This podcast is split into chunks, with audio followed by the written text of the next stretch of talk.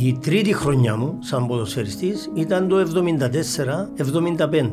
Επέξαμε στο πρωτάθλημα Κύπρου και ήρθαμε πρώτοι. Περίμενε, ε, παραμείνατε στην Αλφα-Εθνική; Παραμείναμε στην Αλφα-Εθνική το 73-74. Ε, την επόμενη χρονιά ε, συνεχίσατε στο... Το 74-75, λόγω του πολέμου, Α, λόγω του πολέμου. ε, διακόπηκε προσωρινά η παρουσία της Κυπριακής ομάδας μέχρι που να διαλευκαθούν τα θέματα να δούμε τι θα γίνει. Να, και να επανήλθε ποτέ. Εμείς ε, ελαμβάναμε μέρος στο πρωτάθλημα. Α, είναι η περίοδος Ναι. εκείνη η αμφιλεγόμενη που...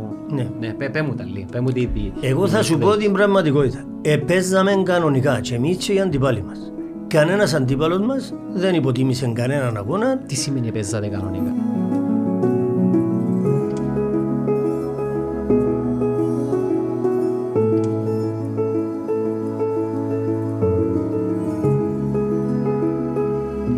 Με την ευκαιρία που μου είπες ότι φαίνομαι νέος, ε, 30 ή 31 Μαρτίου ήταν η τελευταία μέρα που μπορούσαμε να ανανεώσουμε την άδεια δικηγόρου. Επήα εκεί στις κοπέλες, στον Παγκύπριο Δικηγορικό Σύλλογο. Ε, είπε μου ότι μόνο online γίνονται πληρώμες. Οκ, μπράβο. Ε, λέω ότι εγώ εντάξει, ε, είναι καλή τεχνολογία, είναι καλό να προχωρούμε, αλλά τώρα εγώ είμαι εδώ και δεν έχω χρόνο να κάνω online, ούτε ξέρω να κάνω online την πληρωμή. Ναι. Ε, λέει μου, τι να σας κάνω; Ε, μα για ποιο λόγο; Ε, λέει μου, μα να έρχεται ο κόσμος εδώ, συνοστισμός, είναι και COVID. Ε, μα είμαι μόνος μου εδώ, λέω ότι εγώ, δεν έχει άλλο, ούτε πρόκειται να έρθει άλλος. Ε, Αφού ήρθαμε που ήρθαμε. ναι, αφού ήρθα που ήρθα να την πληρώσουμε να τελειώνει. Ε, μου έγινε. Και κινήθηκε να πάει προς τον διευθυντή, διευθύντρια. Έκοψε ο νους μου και της είπα, α, εν τω μεταξύ έχω υπόψη μου άλλες δύο περιπτώσεις που ήρθαν εδώ και πληρώσαν. Αυτό δεν το ήξερα, αλλά εμ- εμπλόφαρα για να ενισχύσω τη θέση. Και μου λέει η κοπέλα, ναι, αλλά αυτοί είναι παππούδες, λέει. Εντάξει, αν κομπλιμέντο. Ήταν κομπλιμέτο. Ε, λέω της εγώ, συγγνώμη, δεν μπορούσα να της πω, δεν είμαι παππούς, αλλά όλοι οι φίλοι μου, οι συνομιλικοί μου είναι όλοι παππούδες. Ε, πού ξέρεις ότι εμείς δεν είμαστε παππούδες, της λέω εγώ. Ε, με ξαναείδε, σκέφτηκε, λέει, εντάξει, άντε, περάστε, λέει, να το κάνετε. Έρεξες τα 60. Έρεξα και τα 68. Εντάξει, έχεις άλλο 25. Έκλεισα τα 68, δηλαδή. Έχεις άλλο τρεις δεκαετίες. Καλές. Καλές, ναι. Σημασία δεν έχει. Με ποιότητα. Ναι, η ποιότητα έχει τη μεγαλύτερη. Τι, τι είδους δικηγόρος είσαι, ενώ τι δικηγορία να ασκείς; Εγώ ασκούσα δικηγορία για περισσότερο από 15 χρόνια επί όλων των θεμάτων.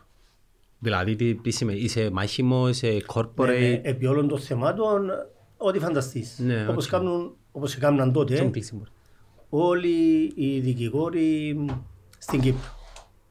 Γι' αυτό εγώ είμαι από εκείνους που πιστεύουν ότι οι δικηγόροι στην Κύπρο εμ, δεν θα έλεγα ότι είναι από τους πιο μορφωμένους, από τους πιο καταρτισμένους επαγγελματίες ε, στο επάγγελμα τους στην Ευρώπη.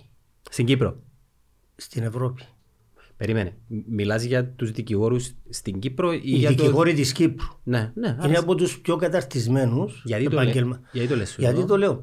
Διότι άρχισε τώρα και στην Κύπρο να γίνεται. Στην Ευρώπη ειδικεύονται οι δικηγόροι σε ένα-δυο τομείς και προχωρούν. Ναι. Έχω και εγώ κόρη μου που είναι δικηγόρο και εργάζεται στην Αγγλία έχει χρόνια. Και- Λογικό τούτο, εντάξει, ξέρεις το, ναι. Ναι. Εμάς στην Κύπρο, Λόγω του μεγέθους της αγοράς. ναι, λόγω του μεγέθους της αγοράς. Εμάς στην Κύπρο, ε, ένας δικηγόρος ξεκινά και είναι σε- μέσα σε μια θάλασσα από θέματα και γνώσεις τις οποίες προσπαθεί να αποκομίσει, να κάνει χτήμα του και να μπορεί να δίνει λύσεις στους πελάτες του. Τρομερό πράγμα, απίστευτο. Και όποιο δικηγόρο, τουλάχιστον παλιό δικηγόρο, ρωτήσεις για, οτι- ποιο- για οποιοδήποτε, οποιοδήποτε είδους θέμα, θα σου έχει μια απάντηση να σου δώσει. Που θα έχει βάση δηλαδή. Ναι. Ε, τούτον ισχύει και για Ναι. πα- πάρα πολλά επαγγέλματα υπηρεσιών στην Κύπρο, επειδή είναι το- ε, μικρή αγορά, ρε παιδί μου. Ε, σίγουρα, ναι, ε, μικρή αγορά, αλλά αντι, αντιλαμβάνεστε του, ε, του δικηγόρου η θέση του είναι ιδιαίτερα δύσκολη γιατί είναι επί όλων των θεμάτων που αφορούν την κοινωνία, την οικονομία, την οικογένεια, τα πάντα.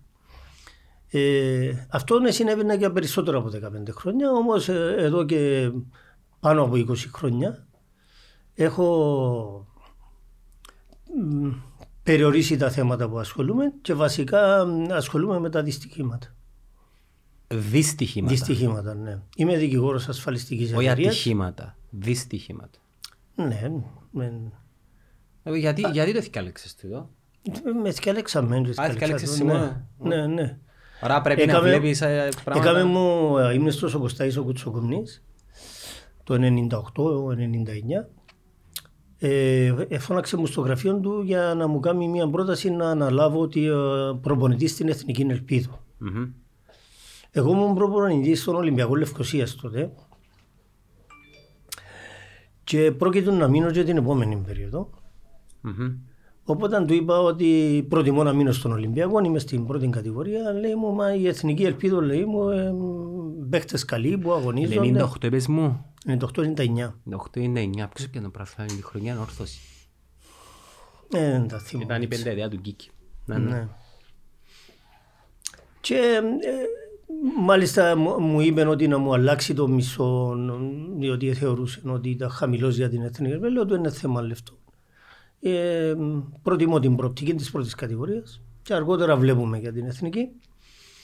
Ε, όταν έληξε άδοξα κατά το μέρος αυτόν η συζήτηση, ε, μου είπε ε, θέλεις να συνεργαστούμε; Τι είδους συνεργασία θέλεις να κάνουμε; Λέει μου έχω πολλές συμφωνίες που κάνω με τους agents, τους ασφαλιστές, τα αυτά όλα. Εγώ δεν είμαι δικηγόρος λέει μου, δεν ξέρω. Λέω ότι μπορούμε να, ασφα... μπορούμε να συνεργαστούμε, αλλά υπό έναν όρο. Ποιος είναι, εγώ δεν μπορώ να είμαι υπαλληλό. Εγώ είμαι αυτοεργοδοτούμενος. Συνεργάτης καλύτερα. Ναι, είμαι αυτοεργοδοτούμενος, οπότε μπορεί να κάνουμε μια είδους συνεργασία. Και κάναμε μια είδους συνεργασία από τότε Μμμ. ε, με έναν retainer, όπως το αποκαλούν οι δικηγόροι, έναν τρόπο αμοιβή συγκεκριμένο και ασχολούμαι με τα δυστυχήματα. Δηλαδή, α- αν εσύ είσαι δικηγόρος και απευθυνθείς στη Μινέρβα, γιατί εκπροσωπώντας έναν πελάτη σου έχεις απαίτηση από τη Μινέρβα, ε, στο πρώτο στάδιο θα με αντιμετωπίσεις σε μένα. Εάν δεν τα βρούμε, τότε θα πάει με άλλο δικηγόρο στο δικαστήριο Οκ. η υπόθεση. Αλλά όμως, κατά κανόνα, όσοι έρθουν απέναντι, Καθαρίζεις τους. Ε, όχι ακριβώς έτσι, είναι έμπειροι συνάδελφοι οι περισσότεροι, όπως και εγώ φυσικά. Ε, θέλω να πιστεύω, για να μην πω είμαι σίγουρος, έχουμε δημιουργήσει έναν καλό όνομα στον χώρο του επαγγέλματος. Πώς ονομάζεται το γραφείο; Ο Τάκης Αντωνίου το γραφείο είναι εσύ. Α, είναι εσύ δεπέ και Όχι, γιος όχι, και όχι, κόρη. όχι, όχι, όχι. Είμαι μόνος μου. Είσαι κυριολεκτικά μόνος σου, ξα... είναι μια ομάδα στο γραφείο; Όχι, έχω βοήθεια, ναι. Έχεις βοήθεια. Έχω βοήθεια. Σίγουρα, ναι. Και του- ήταν η σπουδή σου τον καιρό που έπαιζες ποδόσφαιρο και παίρνεις τσέρκες σου. Ναι. Πε πες μου και την ιστορία και, ε, όταν την άκουσα αλλά λέω πώς γίνεται τώρα αυτό το πράγμα. Πήγαινες Σαββατοκυριακά; Ούτε εγώ δεν νόμιζα ότι γίνεται. Πρωτού, πρωτού μου πεις, πάμε λίγο πιο πίσω. Πάμε πριν να πάεις στο ΑΠΟΕΛ. Ξεκίνησες από τις ακαδημίες. ήταν- Ναι. Ο αδερφός της μητέρας μου, ο οποίος επέθανε νομίζω ούτε ένα χρόνο έχει, σε ηλικία 98 ετών, Ωραίος. Μπράβο. ήταν αποδητηριούχος της ομάδας του ΑΠΟΕΛ και υπεύθυνος καθαριότητας του ΓΑΣΥΠΗ του παλιού. Μμμ. Ήταν Το όνομα του; ο γνωστός, εγώ θα τον πω και περιβόητος, πραγματικά ήταν πολύ γνωστός, Γιώργος Σανής. Οκ. Ένας ψηλός τύπος, έναν 88, με τα κουστούμια του, με τα καπέλα του, Κυρίως. κυρίως, αλλά ήταν αποδητηρούχος. Και όταν έπαιξαν τα τσικό, τα λεγόμενα, του Αποέλ με τον Απόλλωνα στη Λεμεσό, Τα τσικοία γίνους που... το ε, 68, πρε- Είναι, οι πέ- είναι αντίστοιχοι τα πέδες. τρίτα. Οι πέ- οι- τα Όχι, τρίτα, τότε ναι. δεν είχε- ήταν η πρώτη ομάδα, η, η δεύτερη ομάδα ή η αναπληρωματική ομάδα, έτσι την έλεγα, και τα τσικό. Μμμ. Τα τσικό ήταν 15 16 και με- μετά τα 17 έμπαιναν ε, στα δεύτερα και όποιοι ήταν καλοί μετά τα 18 ε, προωθούνταν στην πρώτη ομάδα. Ναι. Χρονολογικά που είμαστε τώρα, 1968. 68. Ψ, Να, για, λαπίσω. Και ε, έπαιξαν τα τσικό του Αποέλ με τον Απόλλωνα στη Λεμεσό και έχασαν 6-0 τα τσικό του Αποέλ. Και μετά λέει στον αείμνη στον Πάπαλο που ήταν παλιός παίκτης του Αποέλ και προπονητής στα τσικό ο θείος μου. Έχω έναν αδερφό τεχνό λέει του να σου το φέρω να το δεις. Και πήγα. Και έβαλε με Τετάρτη να παίξω με τα τσικό του Αποέλ εναντίον του Απόλλωνα. Χωρίς να έχω κάνει καμιά προπονήση μαζί τους, ερώτησε με απλώς τι θέση παίζεις, είσαι επιθετικός. Ποδόσφαιρο αλάνας μέχρι τότε, ναι. Ναι. Παίζες μέσα στις αλάνες. Παίζαμε μέσα στις αλάνε, παίζαμε όλη μέρα όμως. Δηλαδή ήταν η δουλειά μας. Ήταν η δουλειά μας. Ε, έπαιξα, ε, ενικήσαμε 9-0 και έβαλα πέντε τέρματα χωρίς να έχω ξαναπαίξει. Okay. Και από την ημέρα ναι, έμεινα στα ατσικό. Οφείλω να σου πω ότι δύο μήνες μετά είχαμε χρόνο σύλλογος μας στο Γέρι και μολυθήκαμε όλοι οι μικροί από τους καλαμιώνες που πήγαμε, μαζέψαμε καλάμια για να κάνουμε περίφραξη του συλλόγου που εφήσαν. Είμαι από το Αγέρι. Το Γέρι είναι Αγέρι. Ναι. Το λοιπόν και δηλητηριαστήκαμε και έπρεπε, πάθαμε αναφυλαξία και έπρεπε ένα μήνα να μην τρέχουμε. Όλη ομάδα τώρα. Όχι η ομάδα. Οι, οι νεαροί, οι μικροί. OK, okay, η γειτονιά. Του συλλόγου εκεί ναι. στο, από το γέρι. Και έτσι σταμάτησα τις προπονήσεις και είπα αργότερα και μετά έπαιξαμε έναν αγώνα τα δεύτερα του ΑΠΟΕΛ που ήταν παιδιά 18, 19, 20 χρονών ε, και περισσότερο κάποιοι με το γέρι πριν από έναν αγώνα που θα έπαιζε το Αποέλ με μια ομάδα από την Αίγυπτο. Ήταν Τετάρτη. Και παίξαμε, ναι, νικήσαμε εμείς 2-0 με δύο τέρματα δικά μου που, που ήμουν 15,5 χρονών και μάλιστα το έναν ήταν με κόρνερ απευθείας. Σου τεχνίτης. Το γκολ. Ήμουν, ε, ήμουν καλός τεχνίτης. Αναγκάστηκες, ναι. ναι. Και αμέσως έτρεξα μέσα στο γήπεδο και με πιάσαν ο Πάπαλος και άλλοι, ε, θα φύγεις, θα μείνεις. Έμεινα και ξεκίνησε η ιστορία μου με το Αποέλ. Υπόγραψες κάποιο συμβόλαιο, κάτι, τέλος τα κανονίζεται; Όχι, δεν είχε έτσι πράγματα. Τόκα. Ούτε τόκα, ούτε τίποτε. Κανονικά έμπαιρνες, έβγαζες ταυτότητα, την οποία έχω, ευρέθηκε πρόσφατα σε μια μετακόμιση πραγμάτων του ΑΠΟΕΛ. Κάποιος την ήβρε, ο Νίκος που εργάζεται εκεί στο ΑΠΟΕΛ, και μου την έφερε. Την ταυτότητα και την έχω. Ναι. Και πλέον πήγε μες στη. Ναι. Εμείς τότε ε, έπαιξα κατευθείαν στα δεύτερα. Ήμουν ο μόνος παίκτης. Έπαιζα στα τσικό το πρωί, ας πούμε, και έπαιζα ύστερα στα δεύτερα. Ναι. Και κάποτε, όταν δεν είχα δύο αγώνες, για μένα οι δύο αγώνες ήταν σίγουροι, αλλά κάποτε ήταν με τα τσικό και τα δεύτερα, ή κάποτε έπαιζα στα δεύτερα, παίζαμε πρωί κάποτε τα δεύτερα. Όχι πάντα πριν τον αγώνα, και έρχεται το αυτοκίνητο από το γέρι, με έπιαναν και πήγαιναμε στο παλιομέτωχο να παίξουμε το παλιομέτωχο με το γέρι. Τους δύο αγώνες ε, είχα τους σίγουρους το Σαββατοκύριακο, να πούμε. Έτσι ήταν η πορεία μου. Και μετά ε, πήγαμε στο στρατό. Όταν πήγα στο στρατό, ε, πήραμε στον Καραβά. Εξού και ξέρω κάποια πράγματα που έγιναν κάποια δεδομένα που υπήρχαν εκεί στον Καραβάν από στρατιωτικής πλευράς, τα οποία έζησα ύστερα στον πόλεμο και σηκώνουν τι τρίχε της κεφαλή μου. Όταν λες δεδομένα, τι είναι. Ε, τι ίσχυε με τα πυροβόλα, με τα πυροβολία, με το βόρειο μέτωπο και τι πραγματικά έγινε στον πόλεμο. Τότε στην Κύπρο υπήρχε έτσι μια, πώς να το πούμε, μια αναρχία μεταξύ των κοινοτήτων, οι λεγόμενες φασαρίες τότε. Σωστά. Ε, μετά το 1963 ως τον πόλεμο. Μιλάς με τους Τούρκους ή... Με τους Τούρκους. Ναι, με τους Τούρκους. Ναι. Πηγαίνοντας στον Καραβά δεν μπορούσα να κάνω προπονήση.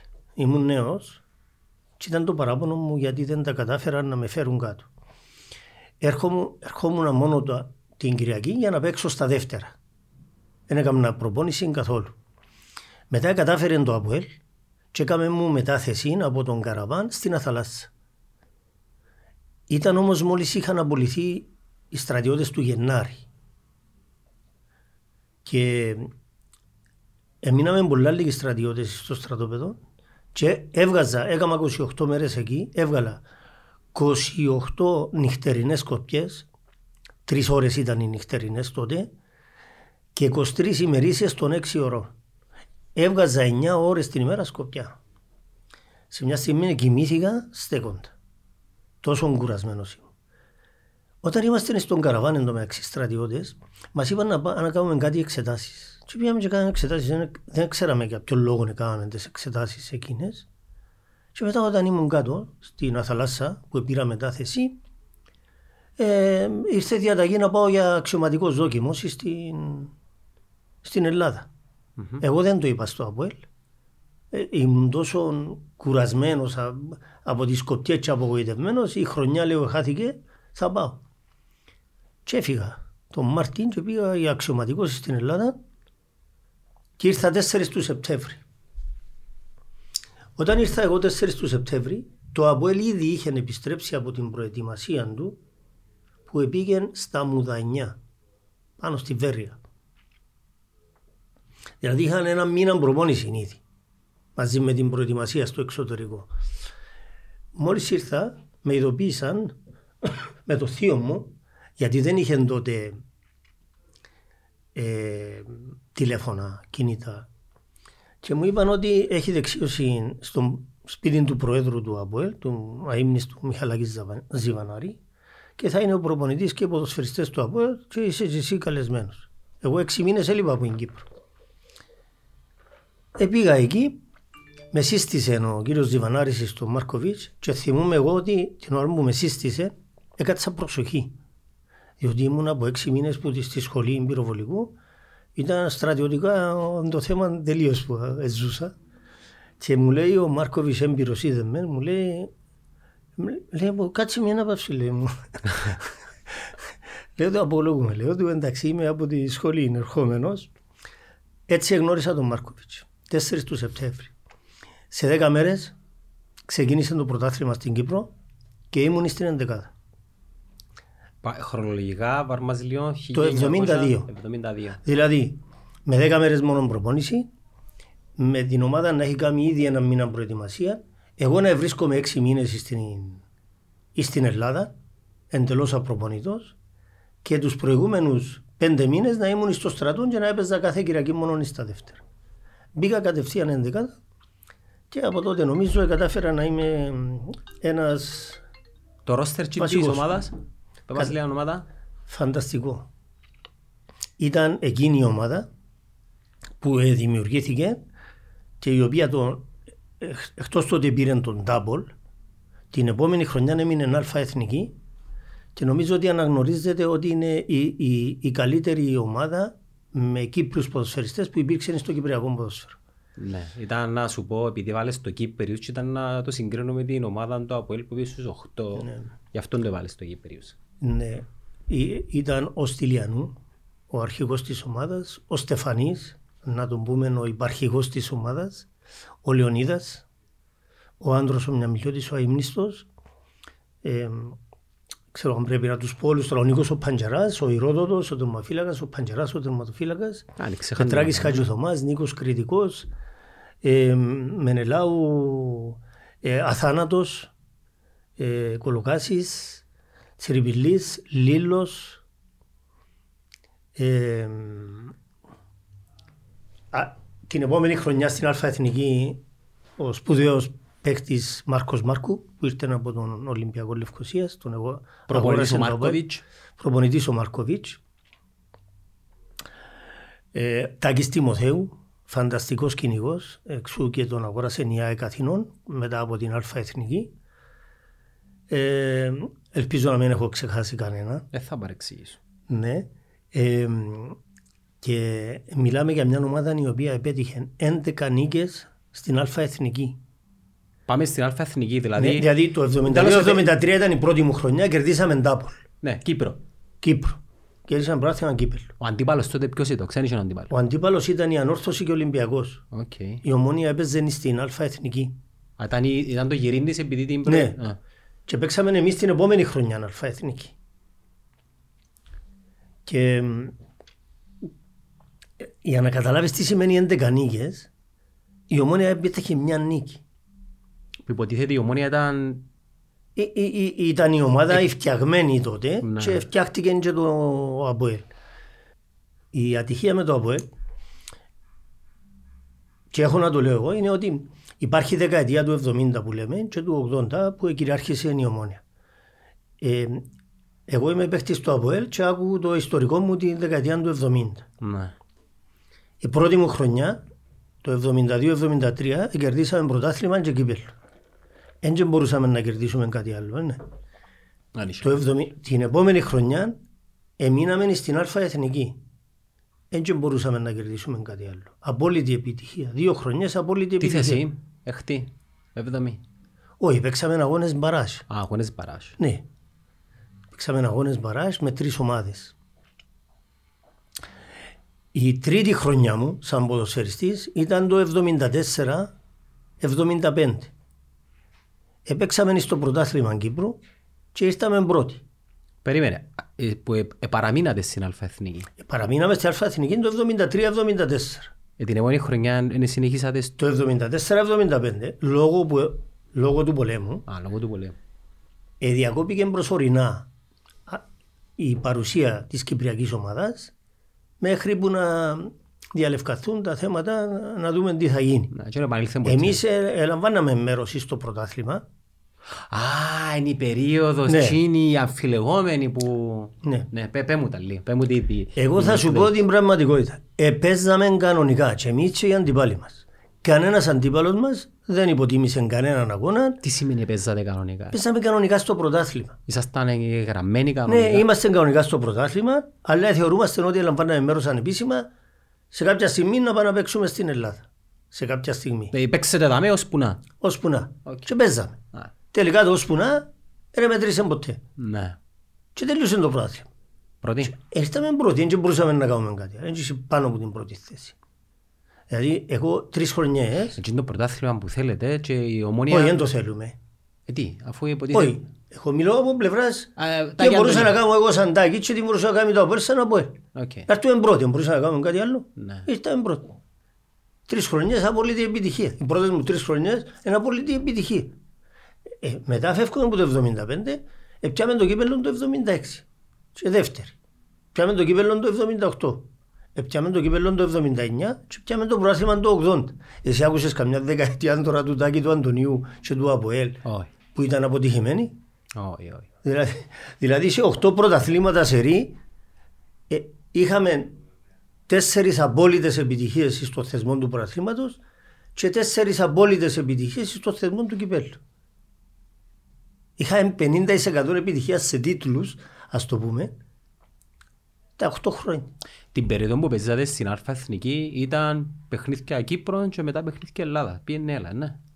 Επέζαμε, ναι, τη μια εβδομάδα παίζαμε στην Κύπρο και την άλλη εβδομάδα παίζαμε στην Ελλάδα. Ή τέλος ήταν η αντιμετώπιση στην Ελλάδα σαν Κυπριακή ομάδα; Ε, σαν Κυπριακή ομάδα ε, ήταν και επιχούντα. Ε, είχε περίπτωση στις Σέρρες παραδείγματος χάρη που παίξαμε που περίπου το κλίμα ήταν και μέσα στο γήπεδο δικτατορικό. Δηλαδή, ελέαν του προπονητή μας, οι στρατιωτικοί που γυρούσαν μέσα στο γήπεδο, είχαν τρεις στρατιωτικούς και δύο ακυρών του γήπεδου, έτσι μέσα στο γήπεδο. Και ελέαν του προπονητή μας, Όχι, σταμάτα, δεν δίκαιος να μιλάς, μη φωναζείς. Δηλαδή είσαι- έτσι ήταν το κλίμα. Ε, και αδικούσαν μας πολλά οι διαιτητές στην Ελλάδα. Πραγματικά. Ξέρω ότι και την ομόνια να αδικούσαν την, στην Ελλάδα. Ε, αντιλαμβάνεσαι, είμαστε ένα από την Κύπρο, μια ομάδα πήγαινε εκεί. Εξού δεν είναι καθόλου τυχαίο από τις 11 νίκες που πετύχαμε. Νομίζω ότι, μ, αν θυμούμε καλά, μια νίκη πετύχαμε στην Εγώ Ελλάδα. ήμουν με το αφήγημα, το μοναδικό αφήγημα ότι αδικούσαν την ομόνια όταν πήγε, κυρίως λόγω των πολιτικών της κατά πολλά, αλλά για το Αποέλ πρώτη φορά το ακούω ότι... Όχι, στην, ε, στην Κύπρο δεν μπορούσαν να μας αδικήσουν. Στην Κύπρο ήταν πάντα γεμάτο το γήπεδο, αντιλαμβάνεσαι. Και το γάσιπι το παλιό, ο κόσμος κοντά, ε, ένιωθε στην άβρα και την αναπνοή του κόσμου πάνω σου. Ήταν δύσκολο να μας αδικήσουν. Αλλά στην Ελλάδα όχι μας αδικούσαν, μας Υπή- Υπήρχε τότε εύνοια προς συ- μια συγκεκριμένη ομάδα τότε; Όχι, τούτον δεν το θυμούμαι εγώ. Εννοείς που τις μεγάλες ομάδες. στην Ελλάδα. Ναι. Όχι, τούτον δεν το θυμούμαι. Αλλά ε, ήταν, ήταν καθαρό ότι η αντιμετώπιση που είχαμε ήταν δίκαιη από τη διατησία στην Ελλάδα. Ναι, ήταν Δεν εχθρική. πας. Ήταν εχθρική. Ήταν εχθρική. Αφού σου λέω, στην Κύπρο ε, έβαλαμε και τέσσερα γκολ, έβαλαμε και πέντε γκολ σε ομάδες της πρώτης κατηγορίας. Νικήσατε καμιά από τις μεγάλες ομάδες; Ε, ή κάποια ανισοπαλία τουλάχιστον; ναι, νικήσαμε την ΑΕΚ Αθηνών και φέραμε 2-2 με τον Παναθηναϊκό σε, με δύο φανταστικά τέρματα του Ανδρέα του Στυλιανού τον οποίο έτσι για να καταλάβεις τι παίχτης ήταν τον εψήφισαν δύο προπονητές από την Ελλάδα ως παίχτη του πρωταθλήματος. Εψήφιζαν οι προπονητές τότε. Τον εψήφισαν ως παίχτη του πρωταθλήματος. Επέξαμε με τον Παναθηναϊκό στη Λεωφόρο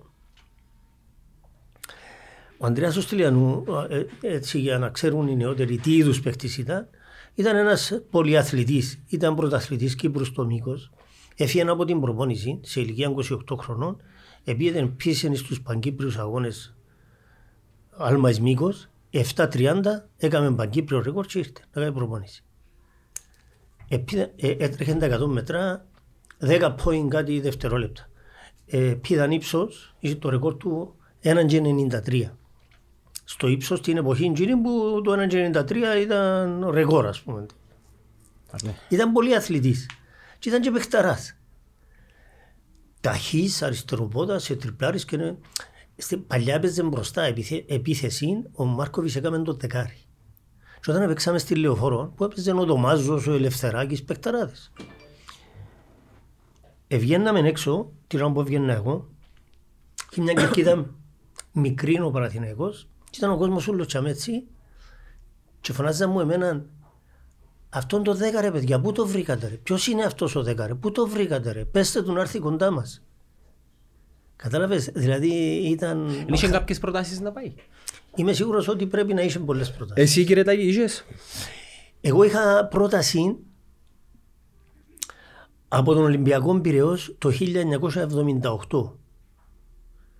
Ε, ξέρεις, βρήκα από αυτά τα βιβλιαράκια του ΑΠΟΕΛ που το επιβεβαιώνουν σε δηλώσεις του Γιούτσου και του Θεοδωρακάκη γιατί δεν το είπα τότε. Προσεγγίσα σε εσένα προσωπικά. Προσεγγίσαμε, ναι. Δεν ο ήταν απλά φήμες. όχι, προσεγγίσαμε εμένα μέσω του αείμνηστου του Ανδρέα του Παφίτη, του δημοσιογράφου, αθλητικογράφου, που εργαζόταν στο Υπουργείο Γεωργίας νομίζω. Ήρθαν να δουν, νομίζω, τον Μαυρίν της Ομόνιας, Τον Τάκη. τον Τάκη. Ήταν πολύ καλός παίχτη ο, ο Τάκης ο Μαυρής, με προοπτική να παίξει σε ψηλότερο πρωτάθλημα. Λόγω της ταχύτητας που είχες, τα χτυπήματα του με την μπάλα, δύο πόδια ε, καταπληκτικά. Και ε, κερδίσαμε την ομόνια 2-0 στο κύπελο και ήμουν ο παίχτης του αγώνα. Δηλαδή, ε, συνοπτικά ε, δημιούργησα το πρώτο γκολ με σέντρα δική μου σκόραρε ο, ο Πετράκης και έβαλα το δεύτερο γκολ, ε, έναν εξαιρετικό γκολ με σούτ με το αριστερό μου πόδι. Χτύπησε πάνω στη σωλήνα και βγήκε έξω η μπάλα. Και επανεγύριζα μόνος μου στο γήπεδο, γιατί δεν καταλάβαινε κανένας ότι μπήκε γκολ. Ο κόσμος. Ναι, ε, νομίζαν ότι χτύπησε το Κάριντζ έξω. Το... Κατάλαβα. ήταν Ναι, το- αλλά ο, ο διαιτητής που ήταν πίσω και εγώ που ήμουν πίσω, ήμουν σίγουρος ότι ήταν γκολ. Και ήταν και στο 82ο λεπτό και μ, ε, κατάλαβα ότι νικήσαμε. Ήταν να πάμε τελικό. Και είναι είναι η μόνη φορά που επανηγύρισα έξαλλα. Δηλαδή εγώ ήμουν κόσμιος, στο, ε, ε, ε, δεν ήταν και της μόδας πολλά τότε οι πανηγυρισμοί, ξέρεις που κάνουν τώρα. Ντρεπούμαστε και λίγο να πανηγυρίσουμε υπερβολικά. Και την ημέρα ανέφυγε μου οι άνθρωποι, διότι επίεζε μας η ομόνια πολλά, επέζαμε ψηλές παλιές μέσα στην περιοχή μας, ήταν ο Καϊάφας, κέρδισε τα κεφάλια, είναι του τζάμι. Οπότε μόλις το έβαλα τον κόρ στο 82, λέω, ε, τέλειωσε. Ε, τρέχαμε οι συμπαίκτες μου μέσα στο γήπεδο και με πιάννασαι. Και μετά τον αγώνα, ο Ιούτσο και ο Θεοδωρακάκης συναντηθήκαμε και είπα μου να πάω να δοκιμαστώ. Εγώ για κάποιο λόγο, λόγο χαρακτήρα δεν είμαι άνθρωπος του ρίσκου. Δεν είμαι άνθρωπος που αντέχω να εκτεθώ εύκολα. Κινείσαι μες στη ζώνη ασφαλείας σου. Κινούμαι μες στη ζώνη ασφαλείας μου. Ναι. Και Σε όλα τα, πρα- σε όλα τα θέματα της ζωής. σε όλα τα θέματα. Προτιμώ, ναι. Ε, και έτσι η, η ιδέα να πάω στον Ολυμπιακό Πυραιός με τους παικταράδες ούλους για να δοκιμαστώ ούτε κατά διάνοια. Και ύστερα που είχαμε μια ομάδα στην Ελλάδα, το Μον στο καζίνο, ξέρεις το; Στην Ελλάδα. Ναι. ναι. Όταν είμαστε φοιτητές στην Ελλάδα, δηλαδή, ο αρχιταμίας του καζίνο ήταν ο περιβόητος τερματοφύλακας του ΑΠΟΕΛ Λέλος Γεωργιάδης. Ο αείμνηστος επέθανε σε πολύ προχωρημένη ηλικία πριν δύο, δύο χρόνια νομίζω. Έκαμε επαφή με τον Κισονέργη του Άρη, γνωστός πολύ ποδοσφαιριστής και αργότερα προπονητής, του οποίου η αδερφή εργαζόταν και εκείνη στο καζίνο, να μαζέψει παίχτες Κύπριους για να κάνει ομάδα του καζίνο.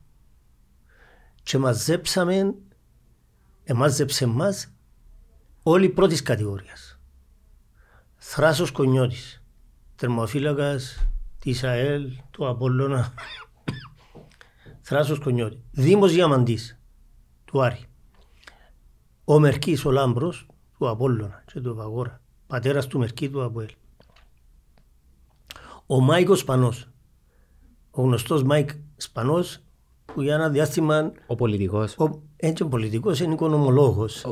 Παρολίων υποψήφιος πρόεδρος. Παρολίων υποψήφιος ε, με το, με το Άκερ. Ήταν πρωταθλητής Κύπρου και Βαλκανίων στα 100 και στα 200 μέτρα. Okay. Και ο πατέρας του ήταν ο διευθυντής του καζίνου. Και δεν έπαιζε χατηρικά, δεν ήταν ποδοσφαιριστής, αλλά έξερε και ποδοσφαιρό και αντιλαμβάνεσαι με την ταχύτητα που είχε, έπαιζε δεξιός ο πιστοφύλακας. Λάκης Μιτσίδης του Ολυμπιακού, ο Ζορπάς του Απόλλωνα, ο Τάκης του Αντωνίου, ο Κισονέργης, ο Κακουλής του Απόλλωνα, ο Τσίγκης του Διγενή, ο Λεύκος ο Χρήστου δημοσιογράφος που ήταν παίκτης του Αποέλ τότε και δύο-τρία άλλα παιδιά από την Ελλάδα. Και κάνει μια πανίσχυρη ομάδα και παίζαμε στο πρωτάθλημα επιχειρήσεων Ελλάδας. Η έδρα μας ήταν στο Κηφισιά, στο Ζηρίνιο. Εγώ ήμουν ένα κλικ πιο μπροστά από τους άλλους γιατί έπαιζα στο ΑΠΟΕΛ κάθε Σαββατοκυριακό ήμουν στην Κύπρο και έπαιζα και μετά πήγαινα πίσω. Προπονήσεις και εδώ μέσα και στην Ελλάδα, στην Πανεπιστημίου Πόλη. Λόγω της, ε, έτυχε μου έπαιξαμε εθνική και την Τετάρτη στη Λεμεσό με, με την Πολωνία και έβαλα έναν ωραιότατο γκολ την ημέρα και έπαιξα την Τετάρτη στην Κηφισιά με στο πρωτάθλημα επιχειρήσεων. Πώς ήταν η ομάδα, Μομπαρνάς. Ναι, το καζίνο το Μομπαρνές. Είμαστε πολλά φίλοι, συναντιόμαστε ακόμα κάθε χρόνο. Μακάρι αν καλά ο Κιστονέργης που το οργανώνει και περνούμε πολλά ωραία. Εγώ ε, έβγαλα όνομα στην περιοχή Τζάμε, στους ποδοσφαιροφίλους. Και ήρθε κάποιος τον οποίο εγώ τότε δεν ήξερα, Ανδρέας Ανδρέου, ήταν αρχηγός του Παναθηναϊκού παλιά και ήταν στο επιτελείο του ΑΠΟΕΛ. Και ήρθε στην προπόνηση και ήβρεμε, στο γήπεδο που ήταν να παίξουμε και ήβρεμε και λέει μου θέλω να έρθεις στον Παναθηναϊκό. Δεύτερη πρόταση. Ναι. Ε, ήταν η πρώτη τούτη. Πριν ήταν πριν που τον Ολυμπιακό. Ναι, ήταν γύρω στο 76-77. Ε, εγώ εφόμουν να πάω. Για τους λόγους που είπα προηγουμένως, τον ανταγωνισμό και δεν τον ήθελα. Ε, σε σημείο που όταν παίζαμε στην Πανεπιστημίου Πολύ, συμπαίκτες μου εξ Ελλάδος, μου είπαν ότι πάμε στην προπονήση του Παναθηναϊκού μαζί να δεις ότι δεν έχεις κανένα πρόβλημα, να τους δεις που κάνουμε προπόνηση λέει και πήγαμε στην προπόνηση για να τους δω ότι δεν είναι τόσο καλή, μη φοάσαι να πάεις. Επειδή είδα εδώ και λέει μου ένας που τούτους ούλους, λέει μου, μόνο ο Ασλανίδης. Είχε ένα Ασλανίδη ο Πάοκ που έπαιζε στον Παναθηναϊκό τότε. Στην τεχνική μπορεί να συγκριθεί μαζί σου λέει μου. Τότε ήταν ο Παναθηναϊκός, δεν είχε πολλά σπουδιά ονόματα. Παρόλο που κέρδισε με τον Ουγκόρσκι τον προπονητή, ήταν αυτό ο Λιβαθινός, ο Βακάλης, Βαλίδης, Παπαδημητρίου. Είχα φύγει η αστέρεση μεγάλη. Αλλά εντάξει, επανέρχομαι στο ίδιο θέμα ότι ε, δεν έπια ποτέ. Δεν το μετανιώσες όμως. Όχι καθόλου δεν το μετανιώσα. Στο Αβουέλ πόσα χρόνια έκανες; Πέρασα πολλά ωραία στο Αβουέλ. Μέχρι το. Ε, που, από το Αποέλ έφυγα δύο φορές. Έπαιξα από το 72 ως το 83. 11 χρόνια. Εκεί για κάποιο λόγο ήρθα σε παρεξήγηση με τον προπονητή τον Πάνο τον Μάρκοβιτς σε μια προπονησή.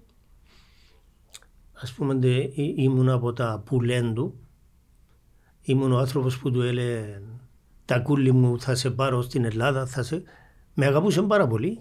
Αλλά εκείνη την ημέρα, κακή ημέρα, δημιουργήθηκε ένα επεισόδιο με αποτέλεσμα να χρειαστεί να φύγω από την ομάδα. Έφυγες και ο θέλος μόνος σου ή Όχι, ε, χρ- ε, χρειάστηκε, είπα το έτσι, με... δεν μπορούσε να συνεχιστεί η συνύπαρξή μας με βάση το επεισόδιο που έγινε. Και έφυγα για δύο χρόνια. Επία πρώτα ε, έπαιξα, ο- ε, με πήραν οι προπονητές μου. Με πήρε ο έμνηστος ο Ανδρέας ο Λαζαρίδης στην Ομόνια Ναραδίπου ένα χρόνο και έπαιξα. Πρώτα, συγγνώμη, πρώτα επία στον κεραυνό με πήρε ο προπονητής του Αποέλο Φερκουσόν και ήμουν βοηθός του, προπονητής των δευτέρων και παίχτης της πρώτης ομάδας. Ήμουν ήδη δηλαδή 31 χρονών. έφτασαν τον κύριο Λαζαρίδη. Ο, ο Φέρκουσον με πήρε στον κεραυνό. Όχι, προηγουμένως που είπες για έναν Ο- κύριο... Πρώτα πήγα στον κεραυνό, τα θυμούμαι και εγώ τώρα. Μετά πήγα στην Ομόνια Ναραδίπου με προπονητή τον ε, κύριο Αντρέα Λαζαρίδη. Καθηγητής Αγγλικών. Είναι καθηγητής Αγγλικών, εξαιρετικός προπονητής, Τραγούσαν αυτό. τρομερός προπονητής. Ε, και όταν παίξαμε με το Αποέλ στη Λευκοσία και στην Αραδίπου, ο Κάσιτ ήταν αντίπαλος μου μέσα στο γήπεδο. Εγώ είμαι με υποσχετικές, παρόλο που ήμουν 31-32 χρονών, είμαι με υποσχετικές που έπιαινα. Μπάτσε φύγω και πάω σε κάποια άλλη ομάδα, με, δι- με έδιδα με υποσχετική. Και με ζήτησε ο, ο Κάσιτι να πάω πίσω στο Αποέλ. Με, όταν με είδε που παίξαμε αντίπαλοι και έπαιξα ένα χρόνο το 85-86 στο Αποέλ, κερδίσαμε το πρωτάθλημα και σταμάτησα το ποδόσφαιρο. Και αμέσως μετά έπιες προπονητική. Ναι, ήδη, Θυμούμαι σε προπονητή. ήδη έκανα όλα τα διπλώματα προηγουμένως. Επίεναμε και κάμναμε τα ενώ όσο είμαστε παίχτες τα Ε, Έχεις και, καλοκαίρια. κύ- έχεις και κύπελλο μετά που έλθαν προπονητής; Ναι. Επία προπονητής στο ΑΠΟΕΛ. Ήμουν στην Ομόνια Ναραδίπου προπονητής και κερδίσαμε το πρωτάθλημα στη δεύτερη κατηγορία. Και ήθελε δυο ή τρεις αγωνιστικές. Αλλά ε, παίζαμε με τον βασικό αντίπαλο μας, ενικήσαμε τους νομίζω ή 6-0 ή 6-1 την ΑΠΕ Πιτσιλιάς και ανοίξαμε τη διαφορά στους 8 βαθμούς ένα να τρέπε. Ήταν δύο βαθμοί τότε η νίκη. Και πήγα σπίτι εγώ και τηλεφώνησε μου κάποιος, δεν είχε κινητά τότε, στην κουζίνα ήμουν θυμούμαι και μου είπε θέλησε ο πρόεδρος; Ποιος μιλά, Ε, μου λέει ο Παπαγιάννης. Εγώ δεν κατάλαβα, αλλά μ, ήθελα να το πω. Ε, θεώρησα ότι πρέπει να καταλάβω. Και λέει μου, ε, θέλησε ο πρόεδρος, έπιασα το τηλέφωνο εγώ και είχα- είχα αγωνία με ποιος πρόεδρος εν τούτος. Και λέει μου, έλα τάκι λέει μου, ε, να μου κάνεις καλά, λέω του καλά. Δέχεσαι την πρόκληση λέει μου. Λέω του εγώ ποια πρόκληση. Λέει μου, ε, ε, εσκιώξαμε το κμόχε χτες λέει μου, για να έρθεις να με προπονητής. Και έκανα κλικ ότι είναι ο πρόεδρος του ΑΠΟΕΛ, τον οποίο δεν ήξερα, απολογούμε Μιχαλάκη Ιωαννίδη, δεν τον ήξερα εγώ τότε, ασχολούμαι με την ομάδα μου εγώ τότε. Στο ΑΠΟΕΛ υπήρξαν κάποιες αλλαγές. Ε, Είχε φύγει ο Κόκκις και ο Σάμποριτς, ε, ναι. Ήταν, ο, ήταν πρόεδρος ο Κίκος ο Φωτιάδης νομίζω και παρέτησε και ανάλαβε ε, ο Μιχαλάκης ο Ακόμα έχω Ιωαννίδης. πιάνει το 92-93 πρωτάθλημα με το Ότζα και Κόκα. 92-93 έπιανε το πρωτάθλημα η Ομόνια Ραδίπου που ήμουν εγώ προπονητής και ήρθα το πριν να τελειώσει το πρωτάθλημα Μα πού το έπιασες στην πρώτη κατηγορία; στη δεύτερη Α, στη κατηγορία. δεύτερη κατηγορία. Ναι. Και ήρθα στο Αποέλ εγώ πριν να τελειώσει επειδή δεν πήγαινε καλά το Αποέλ. Άρα αποκλείεται να πιάσει το Αποέλ το 92-93 το πρωτάθλημα. Όχι, συγγνώμη, το 92-93 πιάνε το η Ομόνια την προηγούμενη χρονιά. Δεν το ξέρω. Ε, Δεν μπορώ να... Ο Κμόχεν έπιανε πρωτάθλημα μετά από ελ. ε, Δεν είμαι σίγουρος. Γίνεται, ε. Δεν είμαι σίγουρος. Και μου το τηλέφωνο μου, Κωνσταντίνο. Ε, Τώρα να ψάξω. Ναι, εντάξει, και, ε, Εμιλήσαμε, ε, συμφωνήσαμε, ε, μιλήσαμε με την ομόνια Ναραδίπου και έμεινα στο ΑΠΟΕΛ ε, τους τελευταίους αγώνες του πρωταθλήματος, δύο νομίζω, αγώνες πρωταθλήματος και μετά ήταν οι αγώνες κύπελου. Ήταν τότε που το κύπελο παίζονταν απανωτά οι αγώνες προς το τέλος. Ναι. Ναι, περάσαμε από τη Νέα Σαλαμίνα. Πρώτα, πρώτα χάσαμε ένα μηδέν μέσα στη Σαλαμίνα και μετά κερδίσαμε 3-0. Μετά έπαιξαμε με τον Απόλλο έναν τελικό κυπέλου στη Λάρνακα. 4-2. 4-1. 4-1, ναι. ναι. Υπήρχε έναν 4-1 και έναν 4-2 αργότερα και υπάρχει μια σύγχυση πότε ήταν το 4-1 και πότε το 4-2. Ε, ε, στην περίπτωση που ήμουν εγώ ήταν 4-1. Το 4-2 το αργότερα ήταν με την... Στη Λεμεσό. Στη Λεμεσό. Την αμέσως επόμενη χρονιά. Ε, μπορεί να είναι την επόμενη, μπορεί να είναι την μεθεπόμενη, δεν ξέρω. Ναι, ναι. Θυμούμαι. Θυμούμαι το το παιχνίδι, δείχνει το λόγος. Εγώ θυμούμαι το, εκείνο που ήμουν προπονητής εγώ. Ναι, στο Γάσι Ζή. Στο Γάσι Ζή, ναι. Εγώ θυμούμαι και το άλλο, γιατί σχολίαζα το από την τηλεόραση, είναι ενώ έπαιζε το. Στο Τσίριο. Στο Τσίριο. Για φοβερό παιχνίδι. Ναι, ναι. Αλεθιόν κολο ο Αλέξης ο Αλεξάνδρου. Ο Αλεξάνδρου, ναι. Έκαμε τον αλλαγή και μπήκε ύστερα. Ε, ναι. Ο, ο Κόκκιτς και ο Σάμπουριτς, επειδή με, με ρώτησες προηγουμένως, ήταν στην ομάδα. Δηλαδή όταν ήμουν εγώ προπονητή και πήραμε το κύπελο επέζα. Ναι, το κύπελο και να πολύ Απλώς είχαν ήδη υπογράψει στην ανόρθωση. Ναι. Διότι είχαν το δικαίωμα, νομίζω 30 Απριλίου, είχαν όψιον το ΑΠΟΕΛ, το οποίο δεν έκαμε χρήση, του οποίου δεν έκαμε χρήση το ΑΠΟΕΛ, με αποτέλεσμα οι παίχτες να μιλήσουν με το... Ξέρεις, οι δύο μεταγραφές μπορεί να αλλάξαν και λένε το ρου της ιστορίας. Αλλάξαν, όχι μπορεί. Επειδή με, είχες δικαίωμα δύο τρεις ξένους τότε. Αλλάξαν. Και πήγαν στην ανόρθωση. Μα και το κύπελλο που πιάσαμε και νικήσαμε το Απόλλωνα, αν δεν τους είχαμε, και το Σάμπουρης, αλλά ο Κόκκιτς την ημέρα ήταν φωτιά και λάβα. Ε, κράταν τον ένας που τη μέση, νομίζω ο Μάριος ο Χαραλάμπους, και έτρεχε και ε, ε, παρέσαιρναν τον μαζί του. Γιατί έφυγαν από τα Αποέλ. Ξέρεις, θυμάσαι; Δεν ε, ξέρω λεπτομέρειες. Okay. Ξέρω ότι με το ΚΜΟΧ δεν τα πήγαν καλά. Εχαλάσαν τα. Ε, τότε κανένας δεν μπορούσε εύκολα να επιβληθεί του ΚΜΟΧ. Ήταν μεγάλη προσωπικότητα. Έγινε το δικό του ΚΜΟΧ. Εκμεταλλεύτηκαν οι παίκτες με την καλή έννοια το γεγονός ότι πέρασε η 30 Απριλίου που ήταν το δικαίωμα του ΑΠΟΕΛ Μίλησα με την ανόρθωση, ο Κίκης έξυπνος καραβοκύρης, καραδοκούσε, δεν μπορούσε να... Παρολίγο να πάνε στην ομόνια. Ξέρω το ότι παρολίγο να πάνε στην ε, ομόνια. Οι φήμες, οι ιστορίες λένε ότι... Ε, Έτσι άκουσα και εγώ, ναι, ξέρω ότι έγινε. Έθελα μόνο τον Κόκκιτ και τον Σαμπουρίτς. Και πήγαν πακέτον τελικά. Εντάξει, και ο Σάμποριτς είναι μεγάλη παιχτούρα. Ήταν ηγέτης. Ήταν καλός παίχτης, προσωπικότητα και επιβάλλεται στον χώρο του τα αποδητήρια όταν έχεις ηγέτες, όλα παίρνουν το σειρά τους. Ε, αναλογικά έτσι του παίχτε δεν έρχονται στην Κύπρο πλέον. Όχι, αποκλείεται, δύσκολο. Α σε ρωτήσω κάτι. Α, αν έπαιζες στις... τα χρόνια τα σημερινά με τις υποδομές τις σημερινές, ε, σε, ποιο, σε ποιο σημείο να ήσουν πιστεύεις, θα μπορούσες να αντεπεξέλθεις; Κοίταξε, εμάς έβαλαμε και παίζαμε ποδόσφαιρο όπως μας γέννησε η μάνα μας. Κατάλαβες; Ναι. Δηλαδή εγώ ήμουν πέντε μήνες στο στρατό, νεοσύλλεκτος. Μετά τους πέντε μήνες ήμουν πέντε μισή μήνες ακριβώς στην Ελλάδα και έκανα έντιο κάτω και ξέρω εγώ και ξύπνουν το πρωί έκανα με καψόνια και ήρθα και με δέκα μέρες προπόνηση μπήκα εντεκάδα. Μπορεί να διανοηθείς το πράγμα σήμερα; Μπορεί να διανοηθείς ότι ένας άνθρωπος θα σπουδάζει πέντε χρόνια στην Αθήνα; Θα είναι η βάση του η Αθήνα. Θα θυκευάζει 15 ώρες την ημέρα για να αντεπεξέλθει. Διότι το Καποδιστριακό Πανεπιστήμιο η νομική, όποιος εσκεύασε κάτω από 15 ώρες την ημέρα, δεν επέρασε. Και να παίζεις ποδόσφαιρο στο ΑΠΟΕΛ.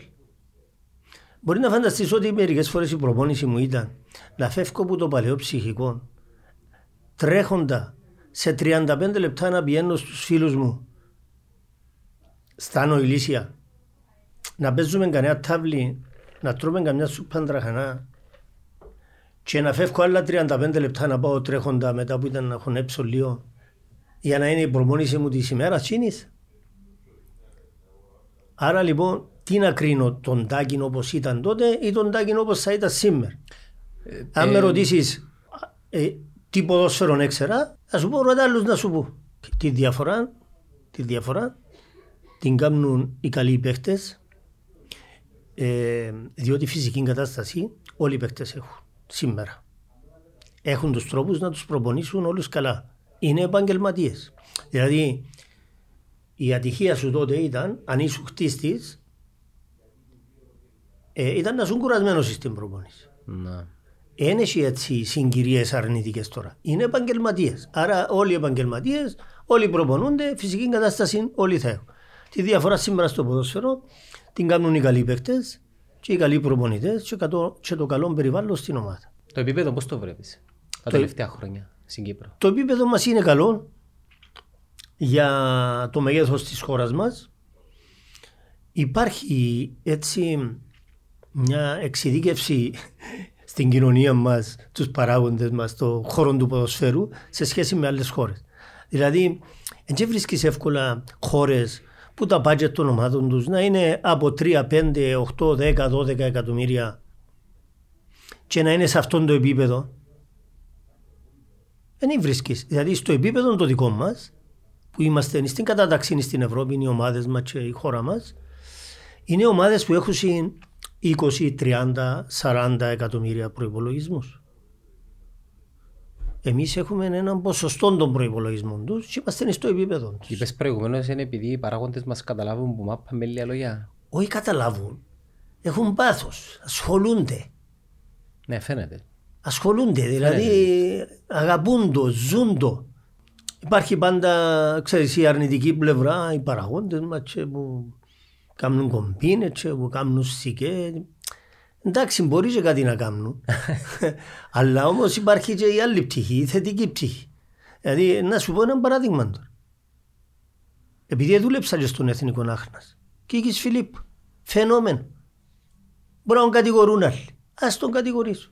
Ένας άνθρωπος, μια προσφυγική ομάδα με χίλιους κατοίκους στο δασάκι, κρατά την τόσα χρόνια στην πρώτη κατηγορία και μάλιστα κατά καιρούς έκαμε φοβερές ομάδες. Ο εθνικός κατά καιρούς. Ε, αν θέλουμε να αναδείξουμε κάποια αρνητικά, να βρούμε να πούμε. Όμως ας το δούμε πιο συνολικά. Βασικά, εσύ είσαι άποψη ότι δεν μπορούμε να τα έχουμε ούλα. Δεν μπορούμε να τα έχουμε ούλα. Βεβαίως δεν μπορούμε να τα έχουμε ούλα. Εγώ δεν δίνω συγχωροχάρτη σε κανέναν που κάνει οτιδήποτε. Αλλάζει σιγά σιγά το σκηνικό. Θωρείς μπαίνουν επενδυτές, μπαίνουν ξένοι. Μπαίνουν διότι πλέον ε, μειωθήκαν τα έσοδα των ομάδων. Μειωθήκαν. Ε, και για να μπορέσουμε να κρατηθούμε σε ένα πιο ψηλό επίπεδο ή στο επίπεδο που ανεβήκαμε κάποτε ε, θα πρέπει να μπουν κεφάλαια στις ομάδες να φέρνουν καλούς παίκτες και να λειτουργούν επαγγελματικά. Και φαίνεται ότι να προχωρήσουμε έτσι. Ε, ο πύχης επειδή πολλά ψηλά. Και νομίζω η ομάδα σου ευθύνεται κατά μεγάλο ε, ποσοστό για τούτον πλέον η Ευρώπη και η ομίλη ε, θεωρείται στόχος. Δεκαετία του 90 ήταν απατηλόν όνειρο. Τώρα είναι στόχος. Να μένει πίσω μπορεί να είναι αποτυχία. Α πούμε, στα Αποέλου συζητούν ότι τι που μπορεί να μας σώσει είναι να πάμε ομίλους. Εντάξει, δημιουργήσε και κάποια αρνητικά θέματα. Θυμούμαι όταν την πρώτη φορά που πήγαμε το Champions League μας είχαν πει από την UEFA προσέξτε πάρα πολλά γιατί η είσοδος σε ομίλους του Champions League για κάποιες ομάδες ήταν η απαρχή της καταστροφής τους διότι ανέβασαν τα budgets τους με αποτέλεσμα ύστερα να μην μπορούν να ανταποκριθούν. Και μας είπαν τότε ένα παράδειγμα μια ομάδα, ελπίζω να την θυμούμε καλά, η Ζήλινα. Η Ζήλινα της Σλοβακίας νομίζω είναι. Ναι. Η οποία πήγε είχε τα έσοδα τα μεγάλα, δημιουργάς μια απατηλή εντύπωση ότι εύκολα βρίσκεις λεφτά, ε, να ξαναρτούν και δεν ξαναπιασεί ποτέ. Ανέβασαν τα προπολογισμού της με αποτέλεσμα να πάει κατηγορίες κάτω. Εντάξει, Λόγω προβλημάτων οικονομικών. Για... Ο κόσμος του ΑΠΟΕΛ θεωρεί ότι κατά κάποιον τρόπο το ΑΠΟΕΛ ε, ε, κατέληξε να είναι σε αυτή τη θέση λόγω κυρίως της ε, οικονομικής διαχείρισης του όλα τα χρόνια με τις εισόδους στους ομίλους. Ναι.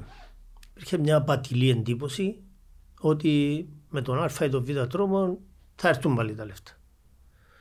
Αυτό είναι ε, πολύ λάθος. Εξέραμε το όλοι. Υπήρχε η, ας το πω η δικαιολογία, η άποψη ότι ναι αλλά δεν κάνουμε υπερβάσεις, αυτά όλα που ζήσαμε δεν θα τα ζούσαμε. Έτσι ζούσατε για πολύ καιρό. Δηλαδή θεωρούν κάποιοι ότι είναι οι υπερβάσεις που έκαναμε που μας έφεραν να μιλούμε για μια δεκαετία. Ξέρεις ότι το ΑΠΟΕΛ τα τελευταία 12 ή 13 πρωταθλήματα κέρδισε ή τα 9 ή τα 10. Δηλαδή 7, 8, σίγουρα. 8 σίγουρα. Ναι, πιάνε κι άλλα. αφού η, η διοίκηση του ΦΥΒΟ κέρδισε ή- ήταν δεύτερο, τρίτο πρωτάθλημα. Έχει 7 συνεχόμενα. Τρία πρωταθλήματα. Τα 7 συνεχόμενα και 7 συνεχόμενα τα 7, συγγνώμη, υπάρχει μια εντύπωση. Τα 7 συνεχόμενα, το πρώτο που τα 7 ήταν επί διοίκησης φίβου. Διότι η διοίκηση φίβου έφυγαν, ήταν πρωταθλητές και έφυγαν την επόμενη περίοδο. Και πιάσαν το πρωτάθλημα με την διοίκηση Πετρίδη. Άρα τα 7 συνεχόμενα το ένα ε, μες στα τρία που ήταν ο Φίβος και τα άλλα έξι που ήταν ο πρόδρομος που σημαίνει είναι εννιάς, είναι εννιά πρωταθλήματα. Τώρα που πες πρόδρομο, δεν τα απόψεις εσύ για τον πρόδρομο; Ο πρόδρομος, κοίταξε, πολύ παθιασμένος, ξέρει καλά τη δουλειά, ε, ξέρει πώς να κρατά μια ομάδα, ξέρει πώς να ηγείται μιας ομάδας.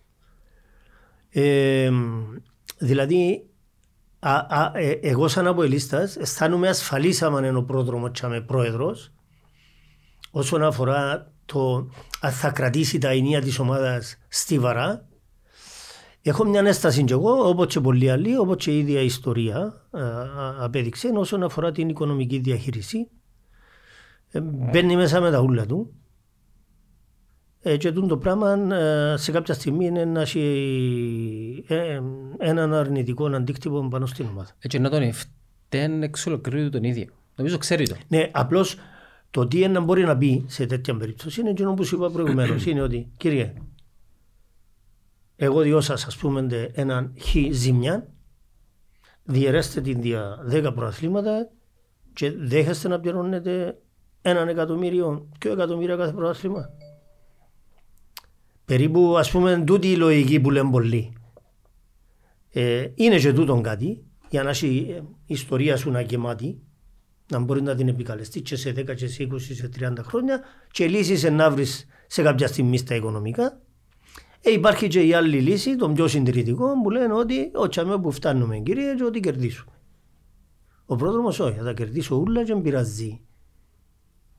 Αν έχω και μια ζημιά παραπάνω. Εγώ σε- στους φίλους μου στους αποελίστες λαό τους όποτε δεν πάτε καλά θυμάστε το μανιταρά, ότι τα χώσετε. Όποτε πάτε καλά, αλλά λέτε τίποτε. Ε, μα είναι παντού έτσι. Πάντο έτσι, ναι. Είναι παντού έτσι. Φέτος πώς τα βλέπεις τα πράγματα; Ε, Ειλικρινά, διάς chance του Αποέλ. διότι όχι πολύ. Γιατί όχι πολύ. ε; Πρώτον διότι έχει τέσσερις βαθμούς διαφορά και μείναν μόνο Τέσσερις αγωνιστικές, πέντε. Πέντε αγωνιστικές. ναι. Είναι πολλές. Άρα Έχει ε, 15 βαθμούς. τσάμε. Εν και πολλές, εν και λίγες. Δηλαδή, αν χάσεις εσύ έναν αγώνα, την ώρα μπορεί να κερδίσει ο αντίπαλος σου, Να τέλειος. κυλήσεις τους αντίπαλους τώρα, ναι. Ότι πάντα λέμε σε έτσι περίπτωση, εμάς 15 βαθμοί και 4 είναι η διάφορα. Αν το δέρω τον Απόλλωνα, σημαίνει μια, ένα ένας ο βαθμός. Μπορεί να πεις τρία αν.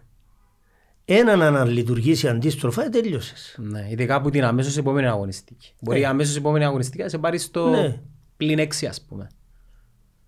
Εντάξει, η μόνη ομάδα η οποία πιστεύει ότι μπορεί να γυρίσει τα πράγματα, η αλήθεια να λέγεται, ε, μιλώντας και με παρέες μου από ελίστες, είναι το ΑΠΟΕΛ. Μα και ο Απόλλωνας πιστεύω είναι πάντα το Απόλλων που εφοά του και Ο Απόλλωνας νομίζω Και προσπαθεί να το χάσει. ε, όχι, είναι καλή ομάδα ο Είναι Απόλλωνας. πάρα πολλά καλή Δη- ομάδα. δηλαδή, ε, πώς εξηγούν, Δεν είναι top ομάδα. πώς εξηγούν οι 7 συνεχόμενες ισοπαλίες; Μια νίκη να κάνουν. Ναι, το στυλ του είναι ομάδα που μπορεί να φέρει ισοπαλία.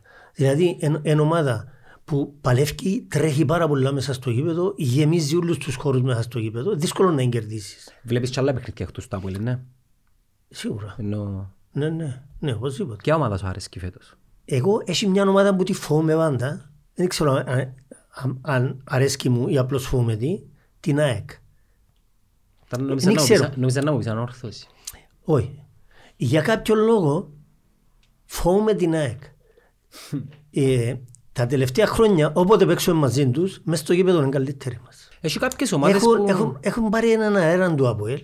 Ναι, ειδικά του στην της αρένα. ΑΕΚ. Ναι, Γι' αυτό και είναι επίδεγμα η νίκη του ΑΠΟΕΛ ναι. με 10 παίχτες πριν πόσες, τρεις εβδομάδες. Εντάξει, δεν μιλώ για μια νίκη που μπορεί να έρθει, μιλώ για το ίδιο το παιχνίδι. Αρέσκει μου το παιχνίδι που εκαθιέρωσε η ΑΕΚ τα τελευταία πολλά χρόνια, που είναι ένα παιχνίδι κατοχής της μπάλας, με παίχτες ε, τεχνίτες που μπορούν να παίξουν κοντινές και γρήγορες πάσες, ε, να παίξουν πολλές στις πλευρές του γηπέδου. Ε, τώρα, ε, για τον Απόλλωνα, που έλεγα προηγουμένως, είναι ομάδα η οποία γεμίζει το γήπεδο, δύσκολα μπορεί να την κερδίσεις. Αλλά ε, και η ίδια δεν μπορώ να πω ότι έφτασε σε σημείο από πλευράς επίθεσης που να είναι φόβητρο. Δηλαδή μπορεί να την κουμαντάρεις. Εγώ πάντως πιστεύω στις παραδόσεις. Δηλαδή, ε, μου είναι ανεξήγητο να πούμε γιατί η Ομόνοια έχει το κόμπλεξ με το ΑΠΟΕΛ τα τελευταία, ξέρω εγώ, 15 χρόνια. Δεν το έχει με την Ανόρθωση. Έχει το, το ΑΠΟΕΛ με την Ανόρθωση. Ε, Δεν μπορώ να το καταλάβω το πράγμα, να πούμε. Δηλαδή, εγώ σπάζω να καταλάβω, να προσπαθώ να καταλάβω γιατί δεν μπορεί η Ομόνοια να φύγει που πάνω από τα ΑΠΟΕΛ, ρε παιδί. μου. Ακόμα και τούτη η Ομόνοια τα τελευταία τρία χρόνια που έδειξε ότι οκ, εντάξει, επανήλθε. Να σου πω, ε, να σου να βάλουμε και λίγο την, μια άλλη επιστήμη στην απάντησή μου. Ο τρόπος που σκέφτεται έναν περιβάλλον, στην προκειμένη περίπτωση είναι το περιβάλλον της ομόνιας, που μεταδίδεται στους παίκτες, η πρόσφατη ιστορία την οποία έχουν στο μυαλό τους οι παίκτες, δημιουργά κάποια συναισθήματα τα οποία με τη σειρά τους ε, υπάρχουν μέσα στο μυαλό του ανθρώπου και εκρίνει κάποιες ουσίες, ορμόνες ο οργανισμός εκείνη την ώρα. Και, και, και διοχετεύονται θέματα. Σε όλο το Για να, οικοδόμημα. για, για να σου πω ένα συγκεκριμένο παράδειγμα για να καταλάβεις. Έκαναν ανάλυση στους παίκτες μιας ομάδας που ήταν να παίξουν στην έδρα τους. Πιάναν τους αίμα λίγο πριν να μπουν μέσα. Και έκαναν τους το ανάλυση.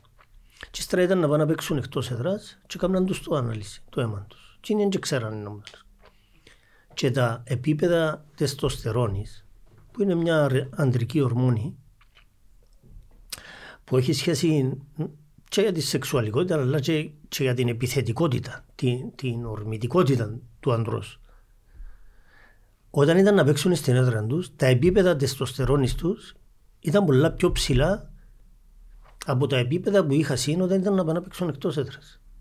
Όταν πας, και τούτον είναι και που ξέρεις το γήπεδο, το εντός έδρας και το εκτός έδρας, είναι η ψυχολογία, η επιθετικότητα που δείχνεις. Δηλαδή, πασάρω σου και κάνω σου overlapping. Και έρχεται άλλο να σε βοηθήσει. Άμα παίζω στην έδρα μου. Όταν παίζω εκτός έδρας, πασάρω σου και διώ σου στήριγμα. Ε, σου κάνω overlapping. Και να έρθει άλλος. Διώ σου στήριγμα. Με αποτέλεσμα να μην έχεις επιλογές επιθετικές εσύ. Καταλαβες. Ναι. Αυτό είναι. Η, η ομόνια μέσα σε εκείνο το διάστημα ε, δημιουργηθήκαν αρνητικές σκέψεις μέσα στο μυαλό τους, αρνητικά συναισθήματα, αρνητικές ορμόνες και ήταν και καλή ομάδα το ΑΠΟΕΛ Μα μιλούμε τώρα από το 2001. και δεν ήταν και τόσο καλή ομάδα η ομονία τότε. Είναι πρόσφατο το, το θέμα της ομονίας μετά από Ναι. ένα. Εσύ που το 2001 θυμούμε το έντονα. Ενώ πριν το 2001 θυμούμε ότι ήταν κάπως πιο ισορροπημένα τα πράγματα. Που το 2001 και μετά, όταν εγώ θεωρώ ότι ήταν η 20 ετία του ΑΠΟΕΛ. Όταν άρχισε να πιάνει ξέρα τα πρώτα αθλήματα, όταν άρχισε να πιάνει η Ευρώπη, έκαμε τη χρυσή του δεκαετία. Και αμέ διακρίνω ότι υπάρχει τούτο το κόμπλεξ το οποίο διοχετεύεται σε όλο το οικοδόμημα. Και μάλιστα στο τελευταίο παιχνίδι που ρωτήσαμε με τα παιδιά, ρωτήσαμε με το, το ένα το παιδί, δεν μπορεί να κάνουμε το Σαββάτο με τα ΑΠΟΕΛ, μέσα φάμε λάλη. Ρωτώ τον κότσο, δεν μπορεί να κάνει τα ΑΠΟΕΛ με νομονία, να δέρουμε λάλη. Να το καλά ρε. Εσείς είσαστε νοπατοί και σου θεωρείς ότι να χάσετε και ο κότσος ο οποίος είναι αποελίστα λέει να σε δέρω και τούτο διοχετεύεται σε όλο το οικοδόμημα.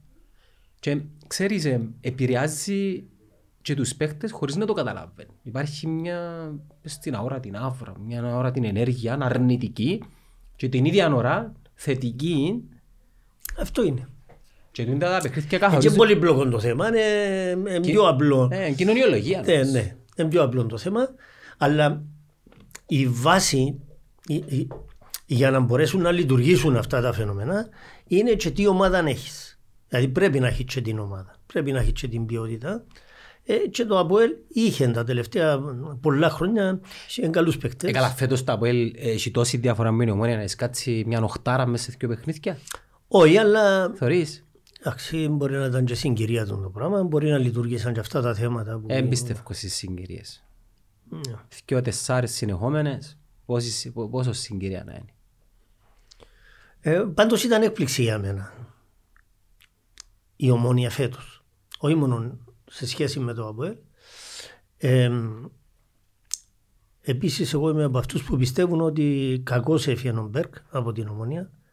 Ένας προπονητής ο οποίος έδειξε ότι βρήκε τον τρόπο ας πούμε, για να αναγεννήσει την ομόνια, να την κάνει ξανά προαθλήτρια, ε, να της δώσει ένα στίγμα ποδοσφαιρικό ξεκάθαρο έναν πλάνο ξεκάθαρο μέσα στο επίπεδο. Εμάθαν του οι παίκτες της ομονίας απ' έξω για να κατωτά.